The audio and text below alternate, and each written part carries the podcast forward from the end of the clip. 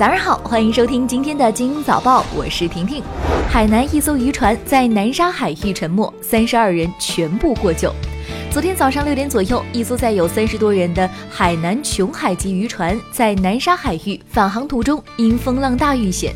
根据通报，这艘渔船在报警之后失联，北斗系统信号丢失，沉没的可能性极大。多部门随即展开搜救。上午十点多，失联的三十二人被附近海域经过的一艘越南渔船救起，人员状况平稳，三十二名船员全部获救。昨晚获救渔民被接载返回三亚救助基地码头，预计航行时间需要二十多个小时。昨天下午两点零五分，在四川松潘县境内，一辆旅游大巴被山上滚落的飞石击中，车上实载三十人，已在巨石下找到了四名失联乘客，四人均确认死亡。目前事件已经造成八人死亡，十六人受伤，相关工作正在有力有序的开展。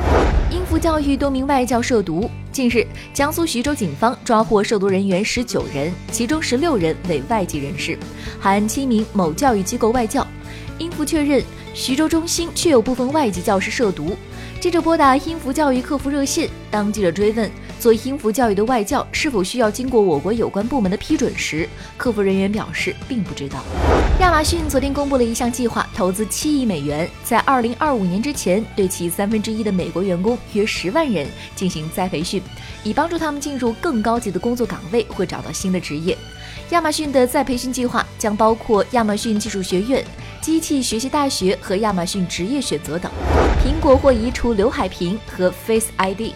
根据多位证券分析师的消息，苹果正在联合供应商一起秘密测试超小前镜头和屏下前置镜头，最快二零二零年下半年将有一款新 iPhone 移除刘海 Face ID，转而使用屏下前置镜头和屏幕指纹技术。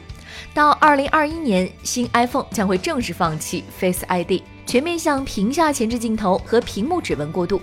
巧的是，想要收购苹果的罗永浩曾怼过苹果的 Face ID 和齐刘海。英国医学杂志日前发表的论文称，每天饮用一百毫升含糖饮料会导致患癌整体概率增加百分之十八，患乳腺癌概率增加百分之二十三。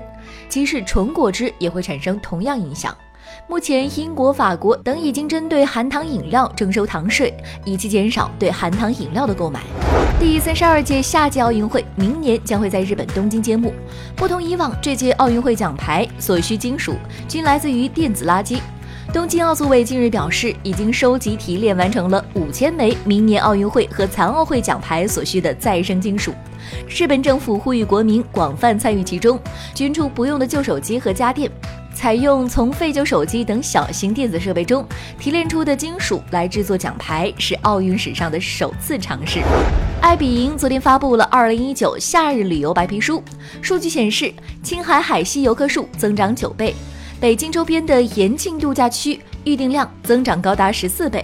在学生群体方面，二三线城市如长春、芜湖、石家庄、太原、佛山等成为暑期出游的人气之选。你的暑期旅游计划安排好了吗？今天的精英早报就到这里，祝你度过美好的一天，明早见喽！